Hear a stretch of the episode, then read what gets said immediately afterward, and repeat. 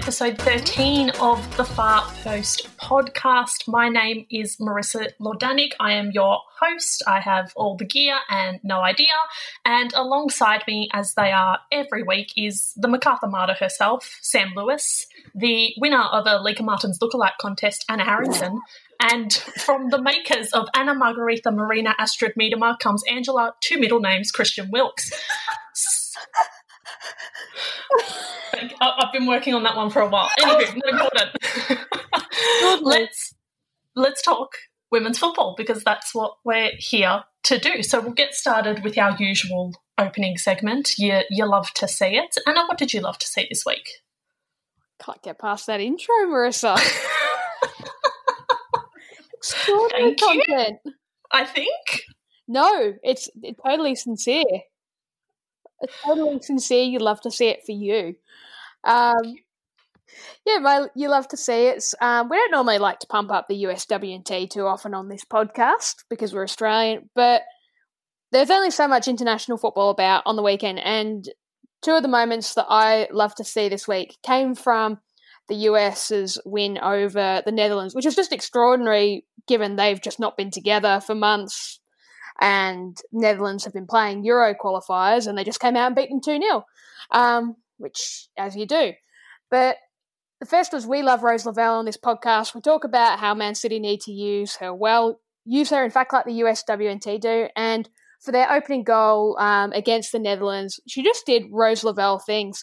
She helped pressure um, the Netherlands forwards to get the ball back and then just absolutely blitzed it down the other end to get on the ball and then just turn Dominique Janssen inside out and just absolutely unleash this scorching shot that must have conjured up those memories, or not so good memories for the Netherlands of that World Cup final. And I think just reminded everyone how good she is. Rose Lavelle scoring, you love to see it. Second goal, I think, was an even better story. Um, Kristie Mewis hadn't had a US cap in six years, and she scored her second goal. I think they came seven years, almost seven years apart. Uh, great little flick on from Lynn Williams.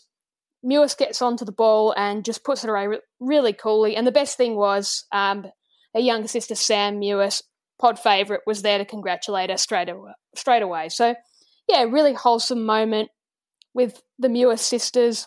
You love to see it.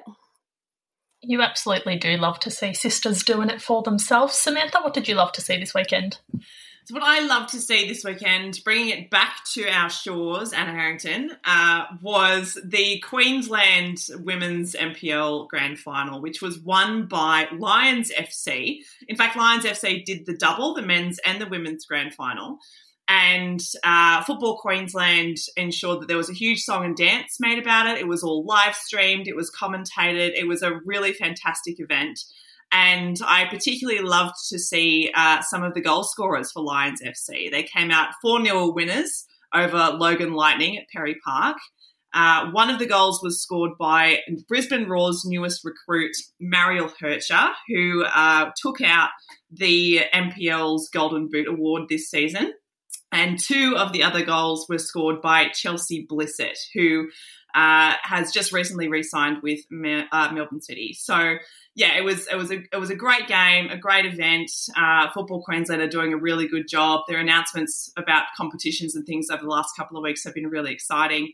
So yeah, you know, women's football just being great. You love to see it. Local, you love to see it. And Angela, what did you love to see this weekend? This week, um, I did love to see the relatable content of Sam Kerr doing a stint in goals at training for Chelsea.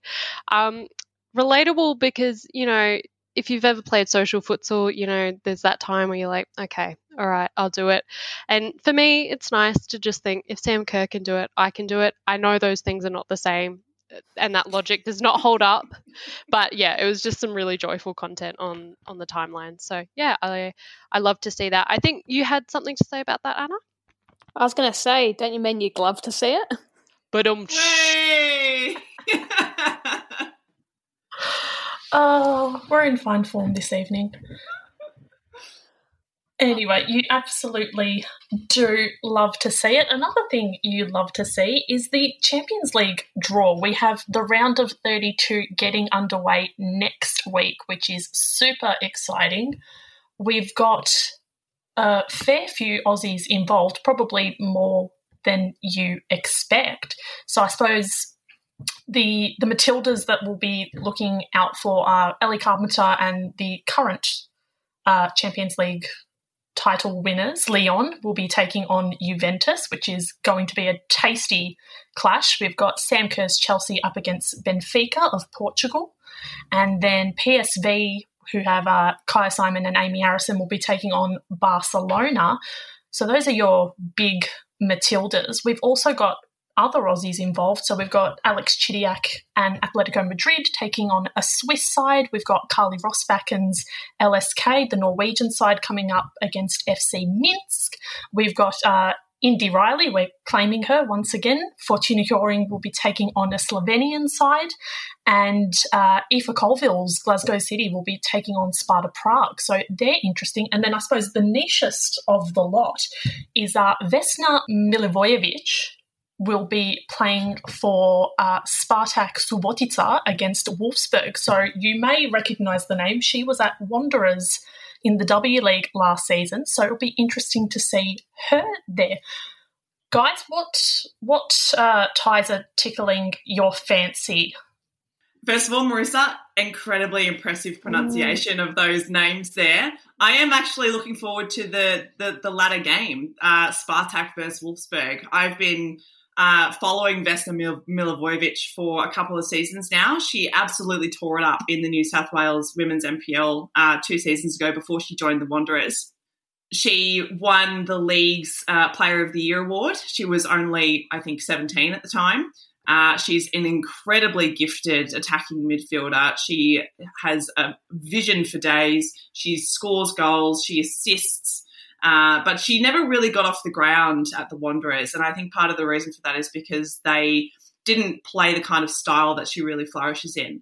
So I, have actually interviewed Vesna recently, and she is loving her time in Serbia. They play a very technical sort of style of football that she really enjoys um, particularly based on on the fact that she comes from quite a heavy futsal background. So she's really good with the ball at her feet. She's really comfortable with that sort of style and that sort of culture of football as well. So I know that this is a, like the, the David and Goliath clash, basically, uh, of of the round of 32 coming up against Wolfsburg. They finished. Uh, you know, it, they they got to the final last season. They lost to Lyon, but it was a really impressive run on the way there. Um, it'd be interesting to see how Wolfsburg go now without Pernille Harder. She played a really important role for them in their run last last season as well. But I'm just really keen to see another Aussie getting some serious minutes against some serious opposition. Um, in the same way that I loved watching Aoife Colville play for Glasgow last last season in the round of 16. So yeah, I'm really looking forward to seeing Vesna play against Wolfsburg. It's going to be a really uh, exciting moment for her. It'll be an exciting moment for her family and for everybody who's been watching her in the NPL and the W League the last two years as well. Angela, what's taking your fancy? Uh, I reckon if I'm going to wake up for any of these games, it will.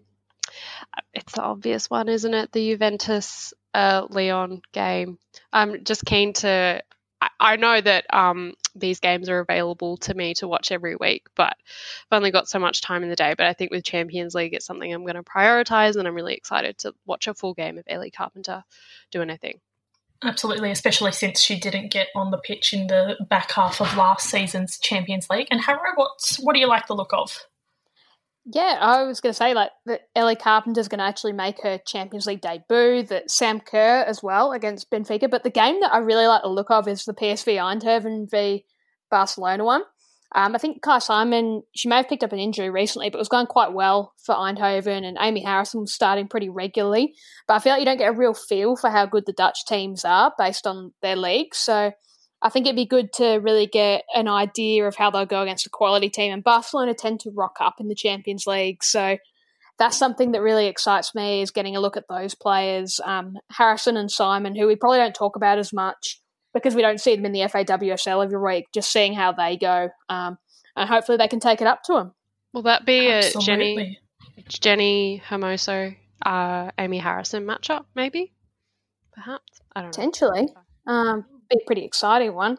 Um, I really liked Harrison's last W League season as well, and she got her bay into the Matildas. I know she was involved in the World Cup squad, but um, that really good W League season was so encouraging, and I'd love to see her really kick on and just the chance to actually watch these players go up against opposition that you know is quality and you know offers something a bit different. You've got alternating styles. That's something that really excites me. Um, that said, I'd, I'd take Sam Kerr scoring in the Champions League as well. So yeah, no shortage of good games there.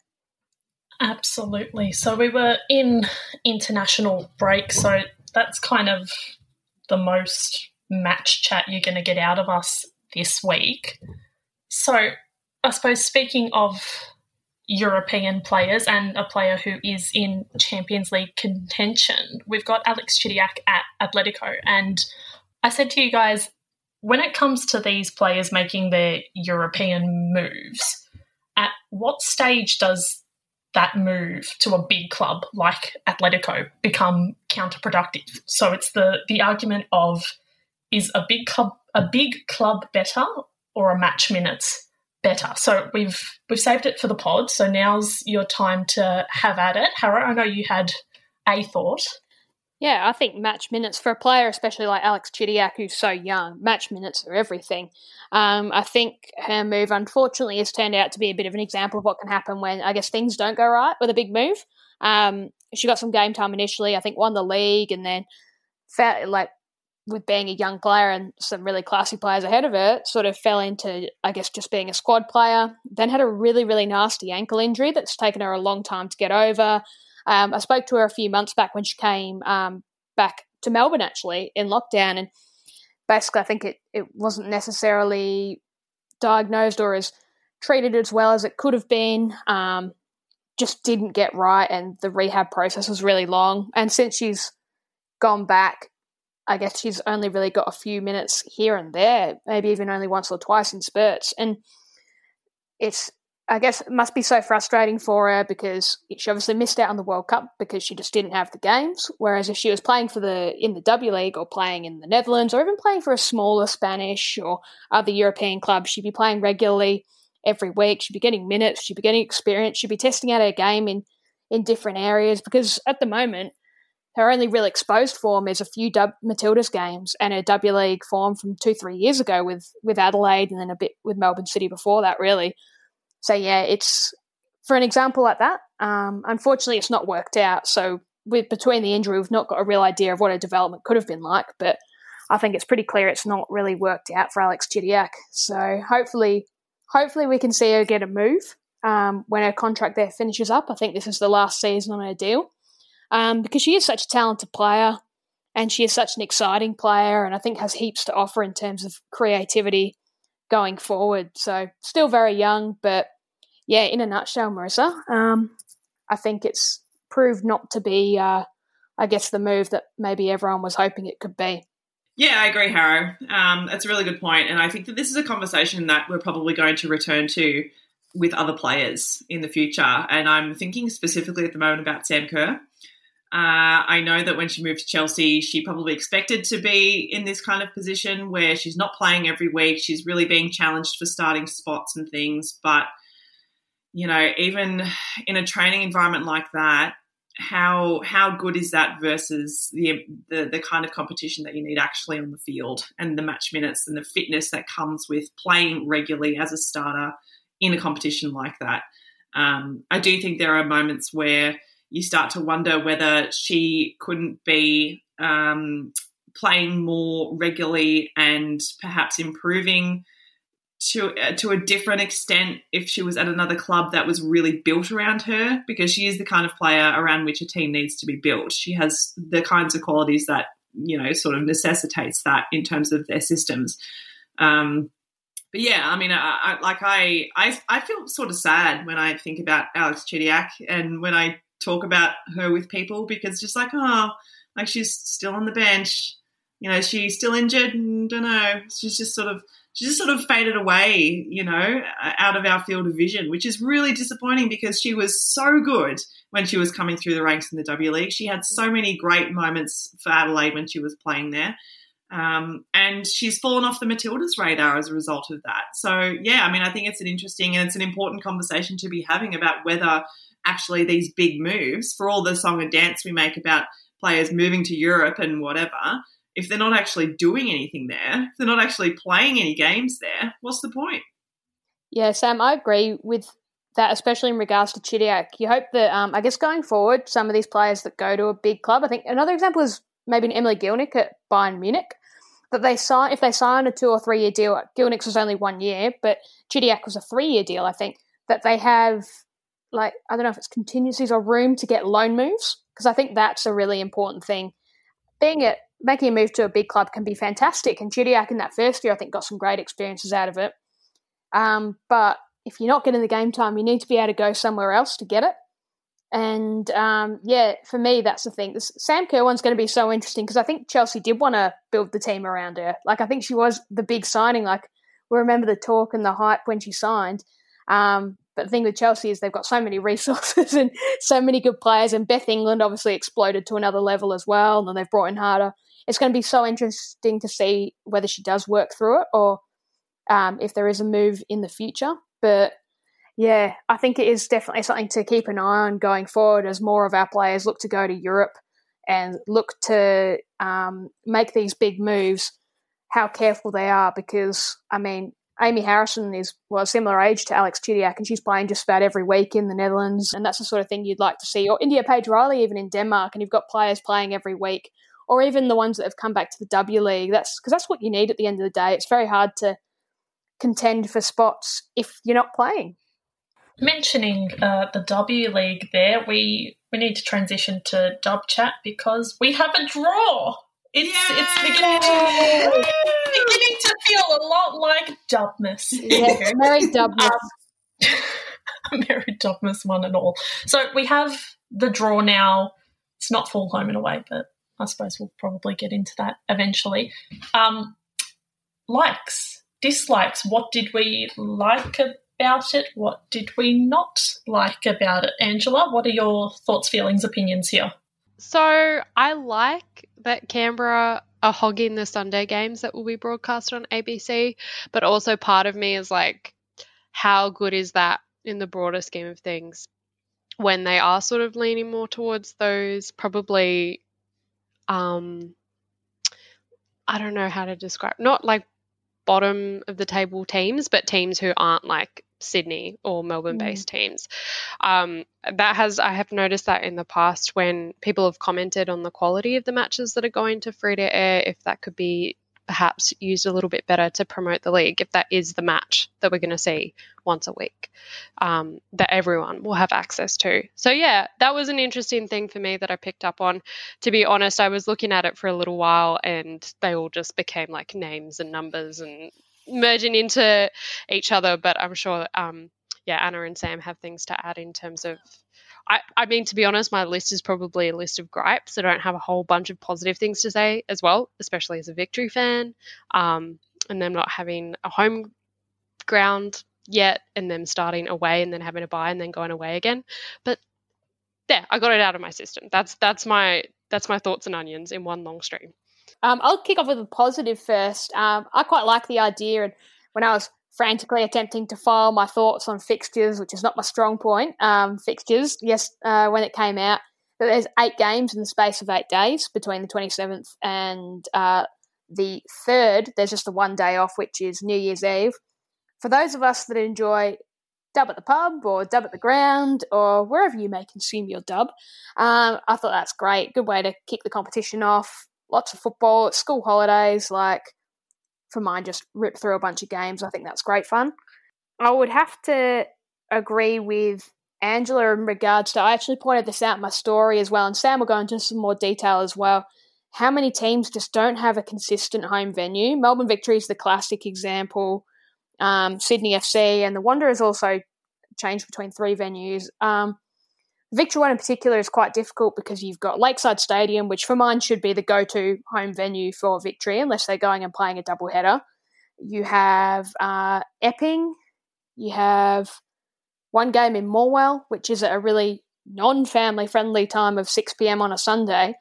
Meaning, if, as we were saying in our chat before the pod, if you go out there with your family, you're not getting home before 10, 10.30 at night, and that's being optimistic on a Sunday. Um, I just don't think it's great in terms of one building an audience consistently, consistent crowds, and people having familiarity with where you play, but also just for the players. I don't think you get a proper home ground advantage by consistently moving all over the place. Like, I just, it really doesn't appeal to me in terms of both as a fan, um, as someone who covers the game, or in terms of you know tactically trying to get a view on how teams use their home ground advantage. And yeah, Sam, you can probably talk to this a little bit in terms of Sydney FC because they are a genuine travelling roadshow this upcoming season. Yeah, they are, and it's it's something that um, I think is becoming more and more of a problem. Um, I mean, Sydney have always had a very good squad. They they're historically one of the best teams. They've never finished outside the top four. But when it comes to actually trying to capitalize on how good they are and the kinds of players that they have, I don't think doing it in the way that they're doing it is is the right way. Um, they're going to be playing at five different home grounds this season. There's going to be Leichhardt, Jubilee Oval, Cromer Park in Manly, ANZ Stadium, and Wollongong. Mm you know, when it comes to talking about Sydney FC generally as a club, the fact that there is they cover this broad stretch of uh, turf is actually not a good thing because you you really want to be honing in on a community that you represent and tapping into the, the absolute depth that that community offers. It's the problem of like going too broad and not going too deep. And I feel like that's one of the, the big issues that the W League in particular is facing when it comes to these sorts of decisions. Um, and and when you think about as well the kinds of, of communities that Sydney FC are going to be visiting in the W League this season, there are some that are huge women's football places like Manly, you know, the north of Sydney. It's always traditionally been a very you know supportive kind of area for the women's game. Um, but other other other places like ANZ, like I, I understand that they're double headers, but like it's not going to, you know, that's not a plan. And what, like, I've got thoughts about Wollongong as well. I've got thoughts about Jubilee. Anyway, but I, I, think that there are some some good things to the draw as well. I like that we have uh, twelve Thursday night football matches. Mm, uh, there's absolutely. one every round, which is going to be great. All of them are going to be broadcast somewhere at some stage. Um, I also like a couple of sort of little uh, bits and pieces about some of the grounds as well. Like Adelaide are going to be playing uh, their first standalone game at Cooper's Stadium for a couple of seasons. Uh, Western Sydney are going to be playing a game at their academy, like their new uh, their new training base out in Blacktown. That'll be really fun. I like that Canberra, even though Canberra can't play at McKellar Park, and McKellar Park is, tends to be one of the best grounds in the league. I like that they're moving to Viking Park in Tuggeranong. I feel like that could be a, a you know a, a, pretty interesting thing.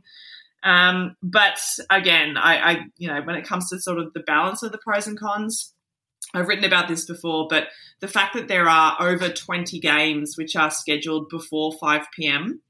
Uh, in the height of summer is is a problem. Um, it's going to be a problem when it happens. There are going to be reschedules. If it's anything like last season, mm. Uh, there are going to be a lot of uh, issues that are caused by the the heat.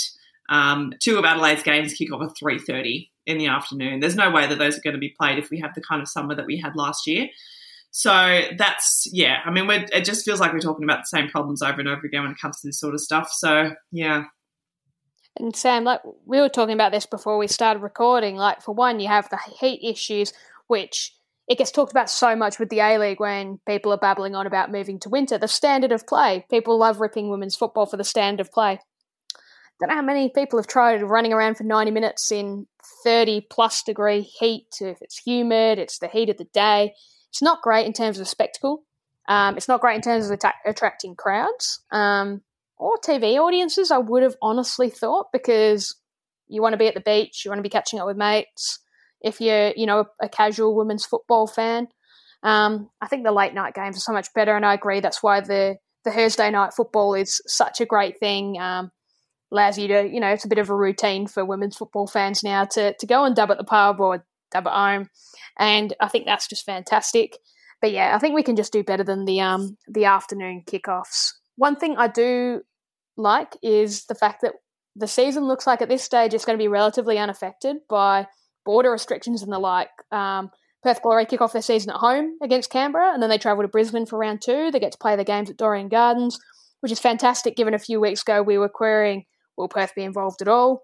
What's going what's things going to look like? So great that it looks like we've got some normality there. And I also did like that for two teams that probably weren't in the mix last year, that Canberra and Perth do have consistent home grounds throughout because I think that's great in terms of building support. I think Perth have played at Dorrien Gardens a lot anyway um, recently, but to have a couple of teams that are pretty consistent, and I think Brisbane are relatively consistent between Lions and a couple of Dolphin as well. So, no, I think that's really important. But yeah, again, not huge on the on the Arvo kickoffs, and uh, would prefer to see them later on wherever possible.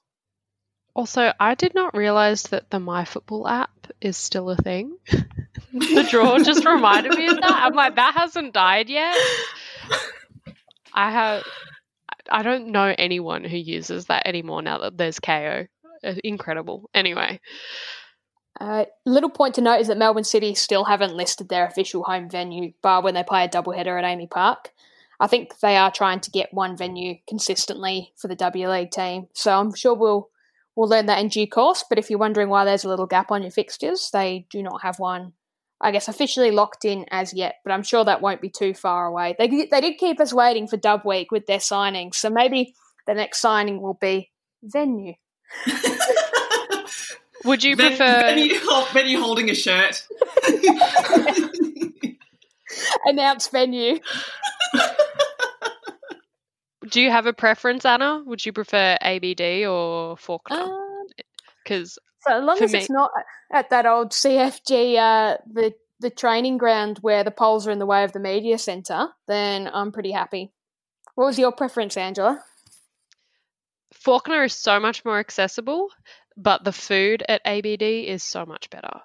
Oh. And also, you're not you're not looking into the sun, so I'm not sure. I probably ABD if I ABD if I kebabs. They're right up there. So good. They were like, I I would look forward to them last season. Yeah, now I'm thinking about kebabs. I mean, that's a good. That, that, that, this is a good conversation to have, right? Because like, grub at the dub. Gr- oh my god! yes. I was actually amazing.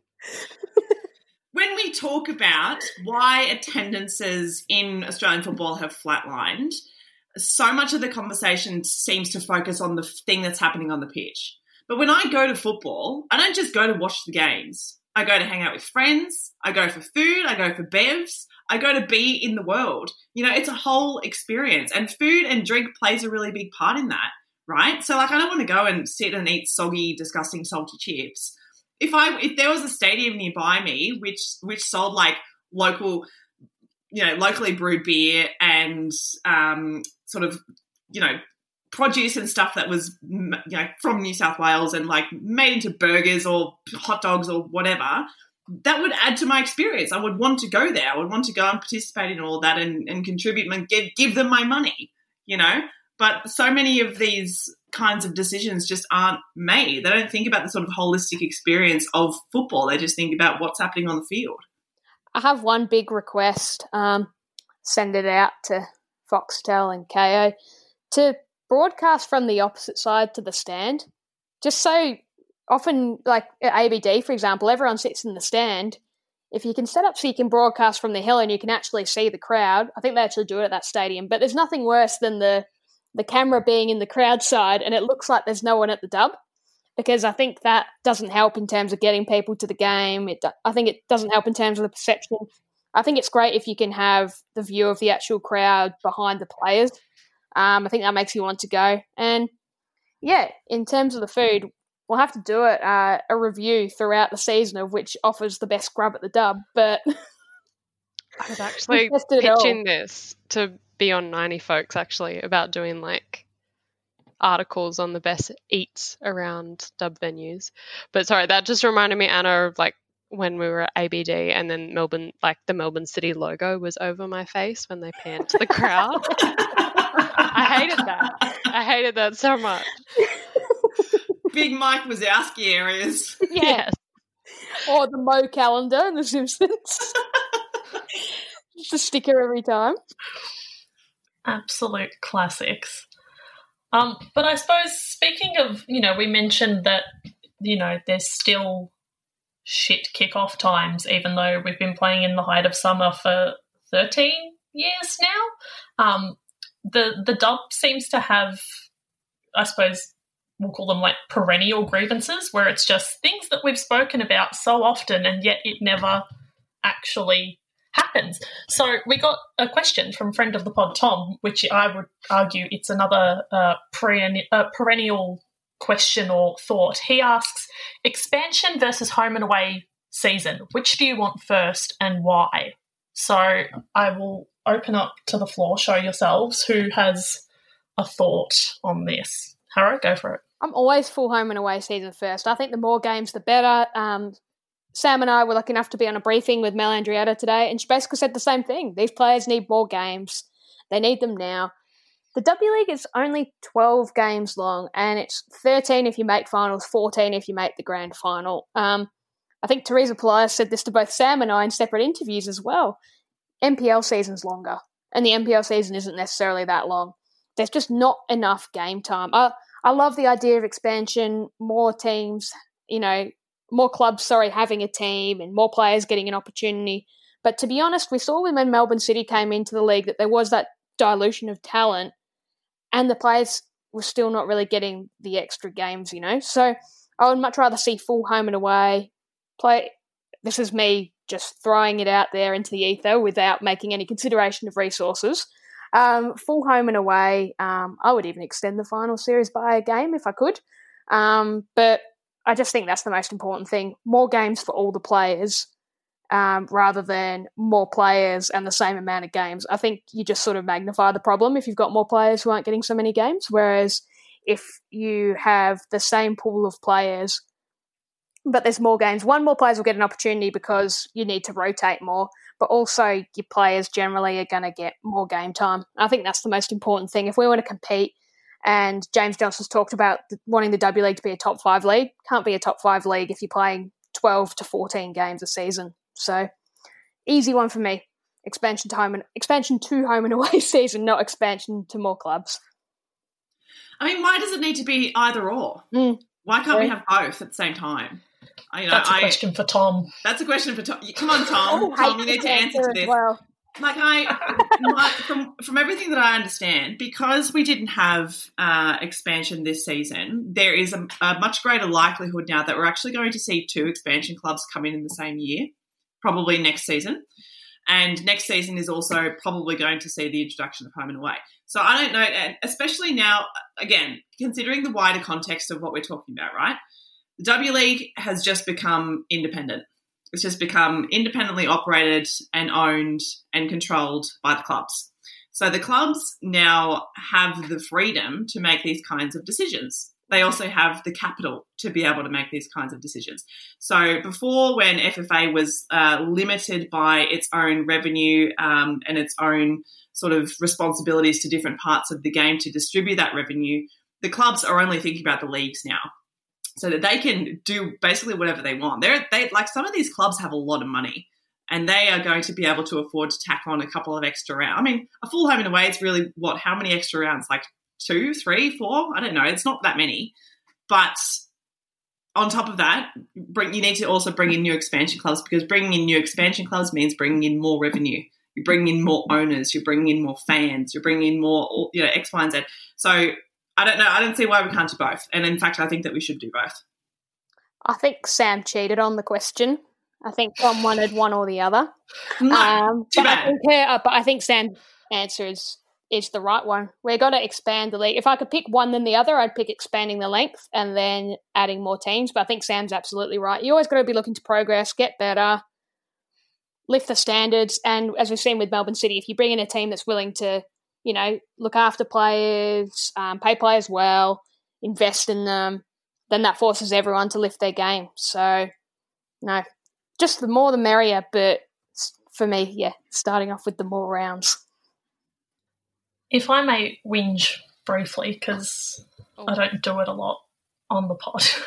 um, regardless of what we do, we need to break out of this weird bubble that like the W League and a lot of women's sports in this country kind of exist in, where there's this idea that it needs to fit into this tiny box mm. and that's it. So you see it with AFLW where they've expanded a lot, but they've still got this teeny tiny season.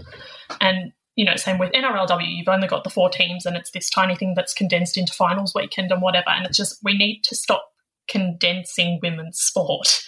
And I think with the W League, it's something that, as you guys said, you know, Teresa Polias mentioned it to you, Mel Andreatta's mentioned it to you. I think if you've ever interviewed anyone related to the W League and you've asked them how can the league improve, their first thing is we need to grow. We need to get bigger. We need more games. We need more, more, more. So the fact that it hasn't happened yet is just so frustrating.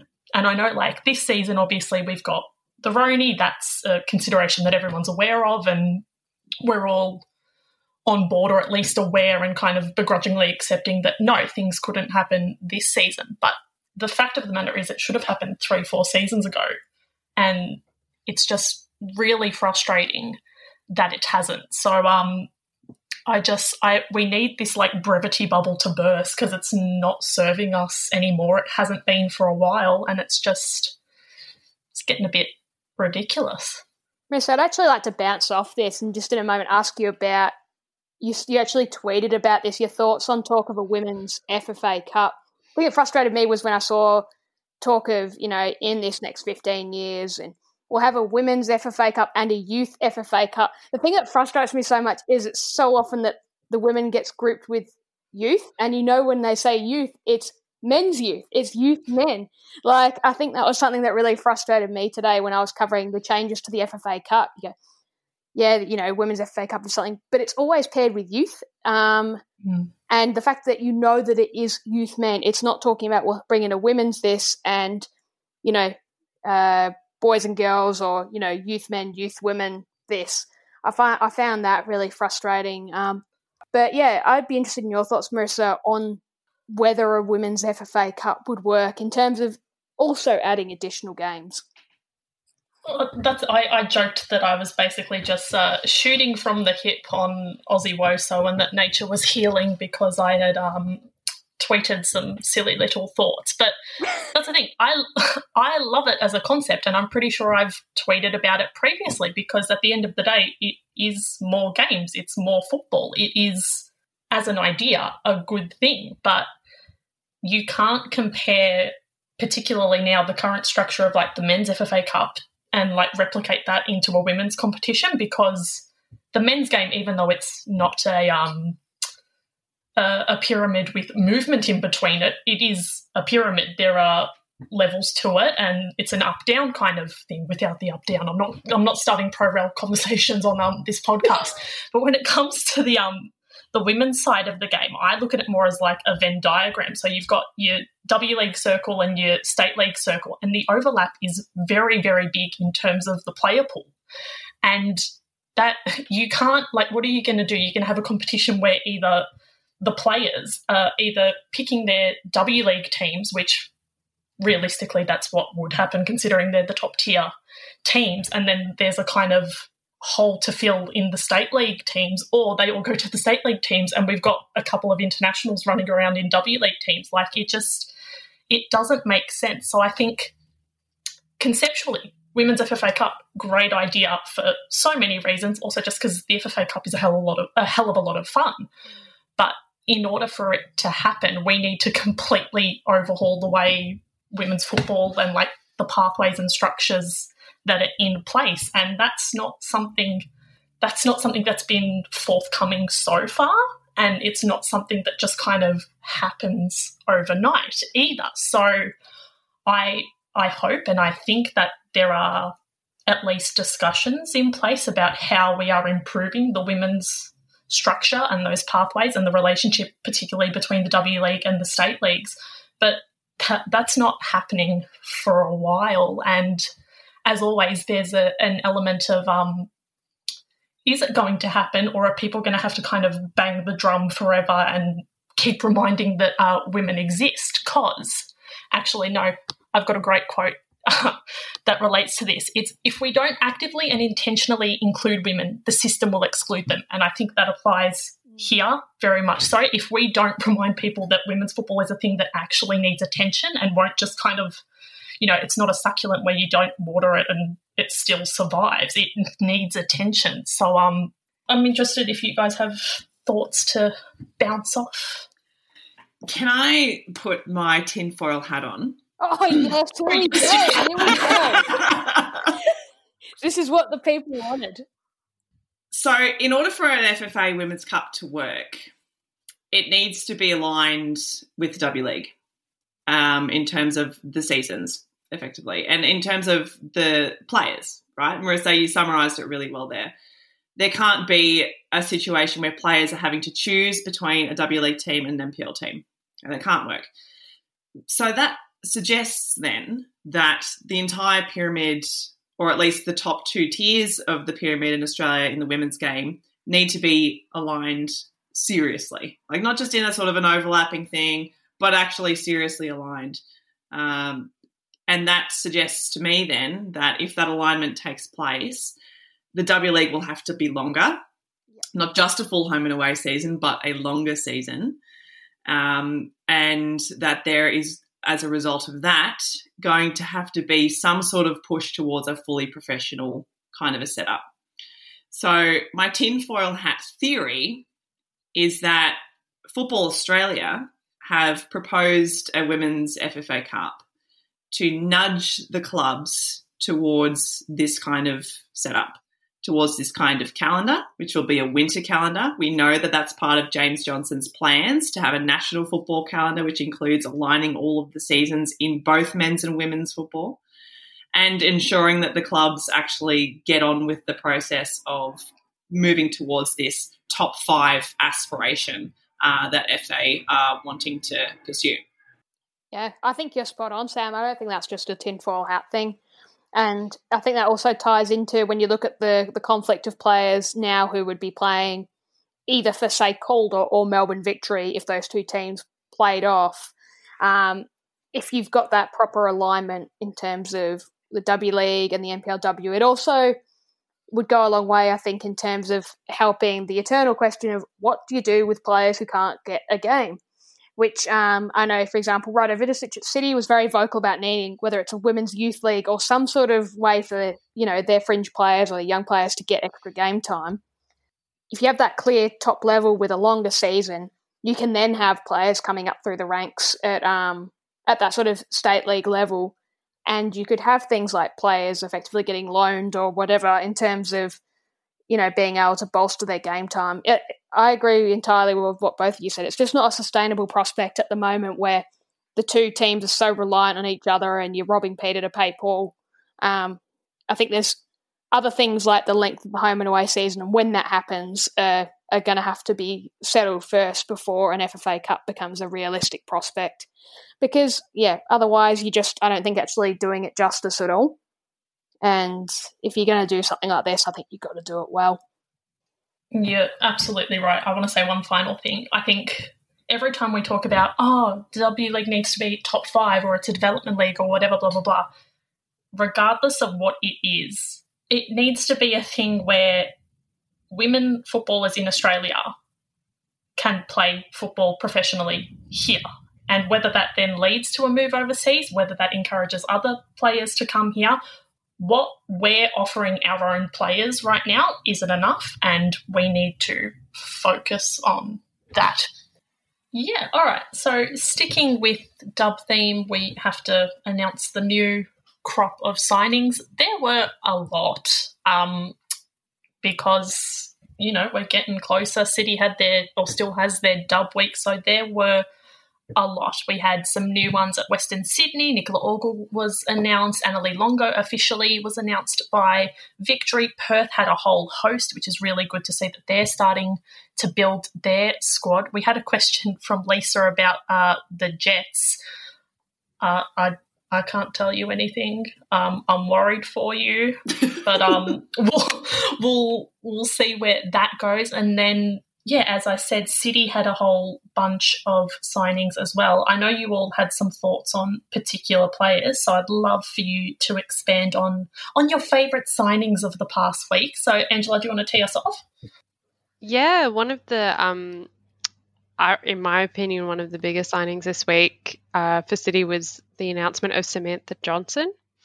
Um, so she is a US defender, but what is interesting about this is she actually retired in 2019. So she was playing for the Utah Royals um, in the NWSL, and yeah, she retired. She's quite young, um, but she's come back and more recently in the W League. So she started playing for Sydney, but then she played the, um, I believe it's the 2016 17 season with Victory went away for a year and then came back again. And she was a really important part of the year that Victory got the premiership.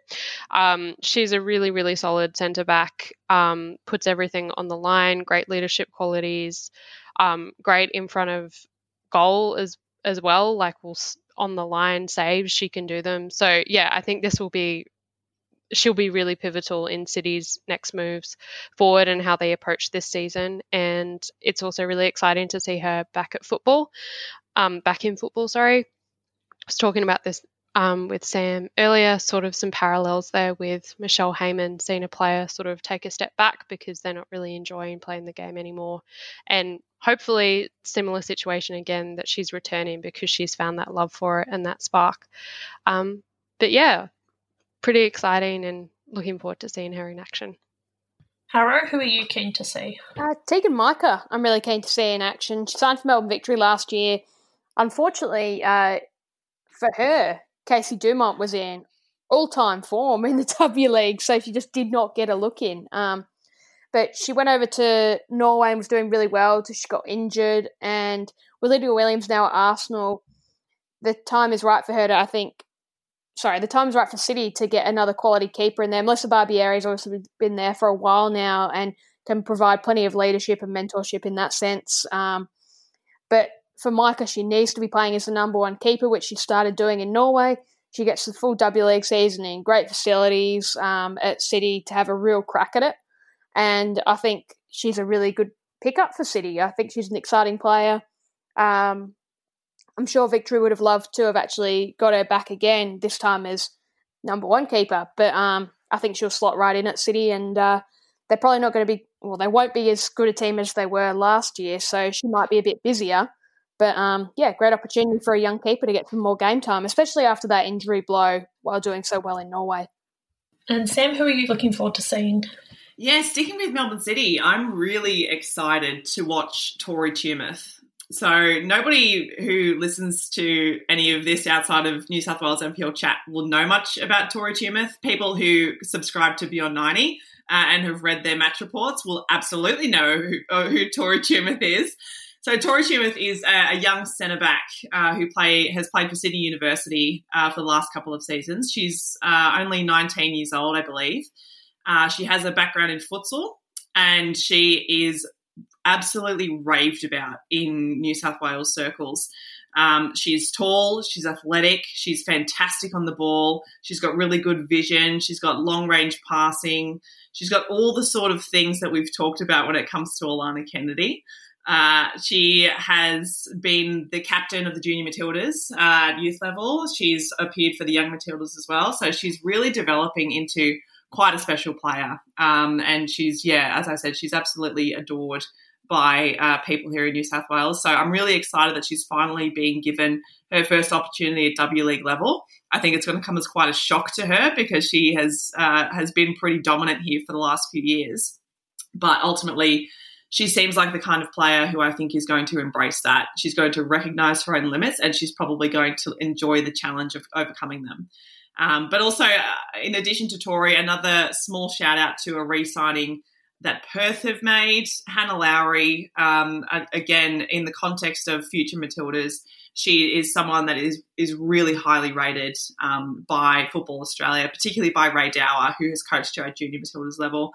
Um, she scored her debut goal for Perth in her debut season last year. Um, everyone probably remembers it, that absolutely cracking header front post. Um, in that what turned out to be a, an insane game against Newcastle. It was like there were it was like what four two there was the goal scored by Tessa Tamplin, the the shanked like cross shot that went into the net, and there was that amazing video of her like just looking into the air and walking away like she was walking away from explosion. It was just it was wild. So yeah, I'm really I'm really keen to see Hannah Lowry get more minutes. She didn't really get that much game time last season, but now that she's part of the, been part of the setup for a, a little bit longer, and now that she's going to be coming through under a coach who really embraces youth in Alex Epakis, I think she's going to be playing a really big role. So yeah, those are the two players that I'm really keen to see. All right, let's let's get back into some regular scheduled programming. Let's do some boots. Angela, please, would you like to give something a boot? I would. I very much would. Okay, so um, this goes back to, I guess, dub draw chat, all of that good stuff. Um, I was very excited to see that Victory had a ecal set up for their A League and their W League teams for once the fixture had been released. And I am the ecal queen. I love a good ecal.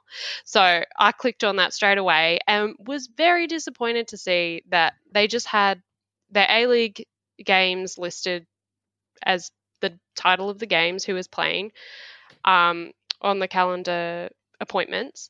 And then for the W League, they had WWL colon name of the game.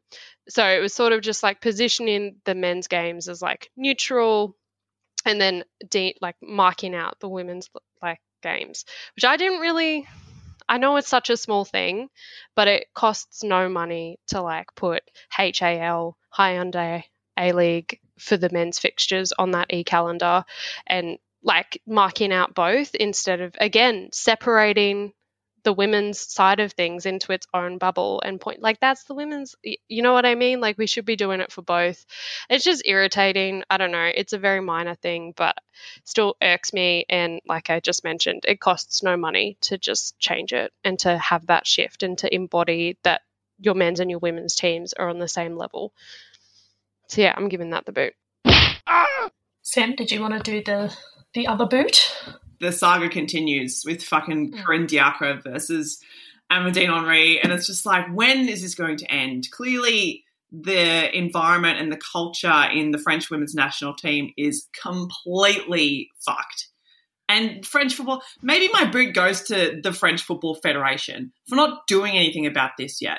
This has been going on for over a year right? There were reports recently about how toxic the environment was for the French team at the Women's World Cup last year. These are the kinds of things, like they have received complaints. Players have told them that this, these are the kinds of things that were happening. Corinne Diacre is, according to a lot of these reports from players, players who have come out publicly, players who have even retired from the national team as a result of these kinds of complaints. Like Corinne Diacre is the problem. But French France football just doesn't is just refusing to do anything about it. It's like what what a like this is France like this French team is their golden generation. The fact that they didn't win the Women's World Cup last year was actually really disappointing because that was the team that could have done it.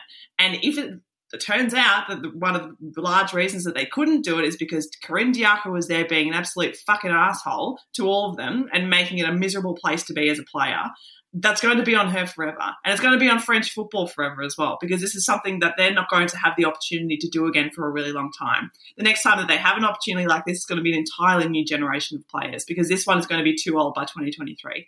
So it's just like, yeah, fuck France football. Like, I love you, the country. I love you hosted a really great Women's World Cup. I'm very appreciative of that. But you got to deal with this sort of stuff. when you said fucking frustrating, I was like, FFF, fucking frustrating football. anyway, in the um, doctored words of Marta via our friend Dale, we have to boot in the beginning so you can how good in the end. So let's do some how goods. Anna, would you like to how good? Yeah, I would. Um, my how good was seeing um, photos from Brisbane Roar training uh, that Larissa Crummer is training with the Roar, and I, I assume is going to play for them this season, which is fantastic. She's had such a rough run. She had that horrific broken leg, which um, just needed so many surgeries and additional surgeries. And I'm sure there were times where she must have thought about packing it all in or questioning her future in football. Um, for a player who was at a World Cup so young and then won a golden boot with Melbourne City and looked to have the world at her feet, she just sort of uh, fell away in terms of form. We know she went to centre back and stuff, but in terms of just having that that injury, which is horrific and could realistically be a career ender. It's just so good to see such a talented young player back playing. She's back home in Queensland, and it looks like she's enjoying herself again. So, yeah, Larissa Crummer, potential W League return. How good? A massive how good. Angela, how good? My how good again, draw related, but um, Adelaide United's video that they released um, I know that all four of us have seen it, but we'll definitely link it on Twitter for those who have not been blessed with this excellent video. Um, they did a similar one for the men's side, but then the women's one also just has these like random plastic arms in it that don't make any sense. They also just like roast so many other W League teams. It's just really good fun and i think i love seeing that sort of content coming directly from clubs. Um, like also seeing like melbourne city lean into dub week which like the dub i don't know who came up with that. I think tom friend of the pod will probably oh, it was me. There we go. Anna came up with it i'm not letting tom take credit for something i came up with. Okay so I will say for my own self preservation that Anna came up with dub, and now we're seeing that like taken on board by the club. So, yes, just love um, silliness. I think it really helps engage fans and, um, yeah, gets more people on board. And I mean, it's, it's the meme league, isn't it? So you just got to do it. But yeah, how good? How good, Sam? How good? Uh, my how good this week um, links back to something that we should have mentioned in the last episode, actually, and that was the creation or the announcement um, from Football Australia that they're going to be creating a national Indigenous manager role um, at the governing body in order to oversee the growth of Indigenous football. I think that's a fantastic idea. It's long overdue. There are so many wonderful candidates as well, um, and that sort of ties into what FA have been doing this week. They sent a bunch of people up to the Northern Territory to visit a whole bunch of different communities up there in uh, collaboration with the John Moriarty Football Foundation, tapping into local talent, delivering coaching clinics. Um, lots of lots of sort of really important on the ground grassroots kinds of things that I think have been missing um, from that level of the game for a little while. Um, and, you know, the Northern Territory is a completely untapped market when it comes to A League and the W League. So, you know, this could be the start of perhaps another expansion idea. You know, we could see a, an entire new state come to the, the football table um, in terms of national competition. So, yeah, the FA doing really good stuff up there. Um, moving into the Indigenous space, I think, is really clever and it's really overdue. So, how good to bounce off that, how good, Sam. I think it's great also that they're really making a point of publicising it. Like Ann Odong's got some great photos, they're doing videos. Um, I know from having worked in Clubland in the past, like community teams do so much brilliant work um, with these sorts of things. And if you are going to do this sort of work, it's important that you let people know about it. It shows that you care. It shows you think it's important.